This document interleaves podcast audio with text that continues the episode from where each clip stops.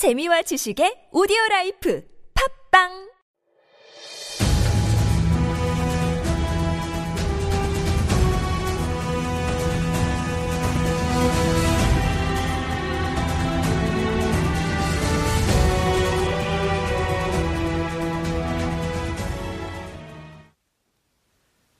한국안보문제연구소 김희상 이사장입니다. 사드 문제를 이해하려면 먼저 북한 핵 미사일 위협의 그 실체부터 이해를 해야 됩니다. 핵은 이른바 절대무기라는 것 아닙니까?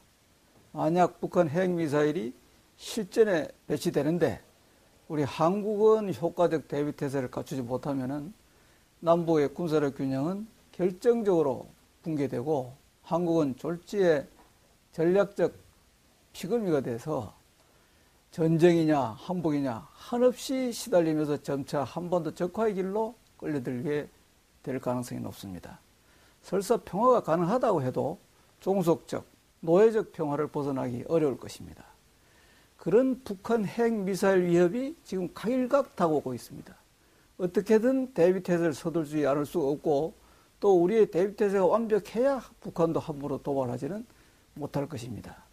그런데 우리가 대비태세를 갖추는데 가장 용이하고 효율적 수단이 아니 사실상 필수적인 수단이 사드입니다.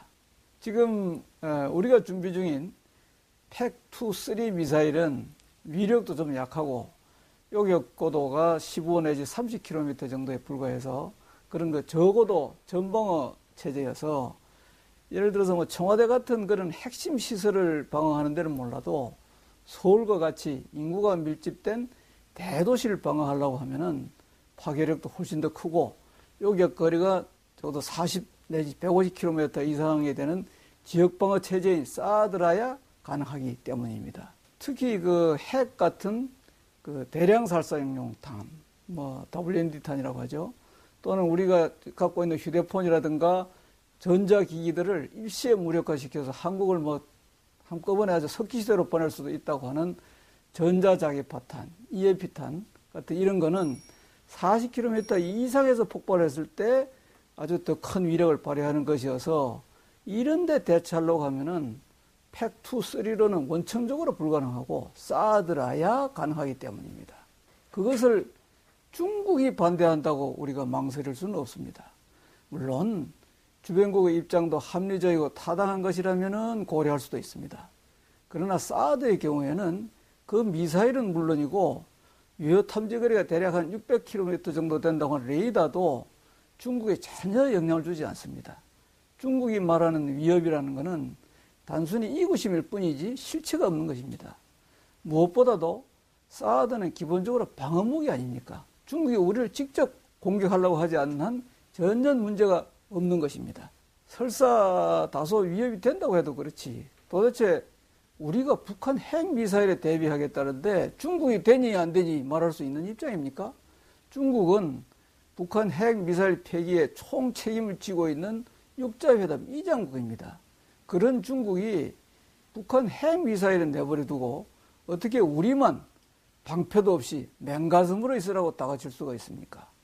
더욱이 중국은 중국에 안보에 영향을 준다. 이렇게만 이야기할 뿐 도대체 사드 배치하면 왜안 되는지 명백하게 말한 적이 없습니다. 그래서 중국이 이게 한미동맹을 이간질하기 위해서 그렇게 하는 거 아니냐?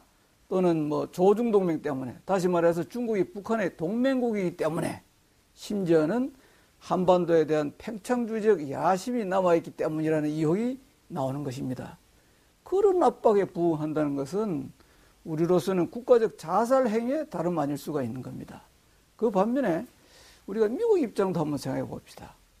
사실은 그동안에 미국은 한국의 안보를 위해서 파견된 주한미군의 안전을 위해서 자기들 돈으로 배치할까 이렇게 검토를 하고 있는데 또 그러면은 한국 방위에도 많은 도움이 될 텐데 뜻밖의 중국이 나서서 되니 안 되니 간섭을 하고 한국은 중국이 싫어한다고 전, 전전긍긍하는 그런 모양새를 보이고 있는 데 대해서 상당히 충격을 받은 듯 했습니다. 그동안 그 워싱턴에서는 뭐라고까지 이야기했냐면은 한국의 이번 사드 배치 문제가 장차 한국이 미국과 중국 어느 편에 서게 될 것인가를 판단하는 리트머스 시험지가 될 것이라고들 하고 있었으니까요. 사실 6.25 때 15만여 명에 달하는 많은 젊은 피로 중국과 북한의 침략에서 한국을 구해낸 미국인이 충격을 받지 않았다면 오히려 아마 이상한 일이었을 겁니다. 더욱이 미국이 얼마나 인명 피해를 겁나는 나라입니까? 북한 핵 미사일이 눈앞에 지금 바짝 다가오는 지금 중국이 싫어한다고 해서 미국이 자기들이 갖고 있는 사드도 못 쓰게 하면서 주한 미군들을 벌거벗고 서 있으라고 강요한다? 굳이 한미동맹을 해체하고 주한미군을 쫓아내려고 하는 것이 아니라면은 그것은 단순히 어리석을 뿐만 아니라 동맹국에 대한 예의도 아닐 것입니다. 이렇게 살펴보면은 북한 핵미사일 실전 배치가 각일각 다가오고 있는 이 시점 주한미군 사드 배치 논의는 지극히 당연하고 불가피한 결론일 수밖에 없습니다. 더욱이 현대는 미사일 전쟁 시대입니다. 당장은 물론이고 장차 한반도 자유통일 후에는 우리가 더욱더 완벽한 미사일 대체 역량이 필요할 수가 있다. 그런 뜻입니다. 그런 차원에서는 이번 사드 배치가 우리한테는 오히려 좋은 기회일 수도 있습니다. 물론 그렇다고 사드만 있으면은 우리가 뭐 팩2, 3 같은 다른 무기 체계는 필요 없다. 그런 것은 아닙니다. 팩2, 3는 물론이고 지금 우리가 개발 중인 요격고도 뭐 40 내지 70km의 LSM, 한국형 고고도 요격 미사일이라고 하죠. LSM도 있어야 됩니다. 그래야 효율적 다중방어 체제를 갖출 수 있기 때문입니다. 여기에 장기적으로는 일본이나 미국처럼 요격거리 500km 정도 되는 SM3도 함께 배치할 수 있어야 보다 완벽한 대비 태세가 될 것입니다.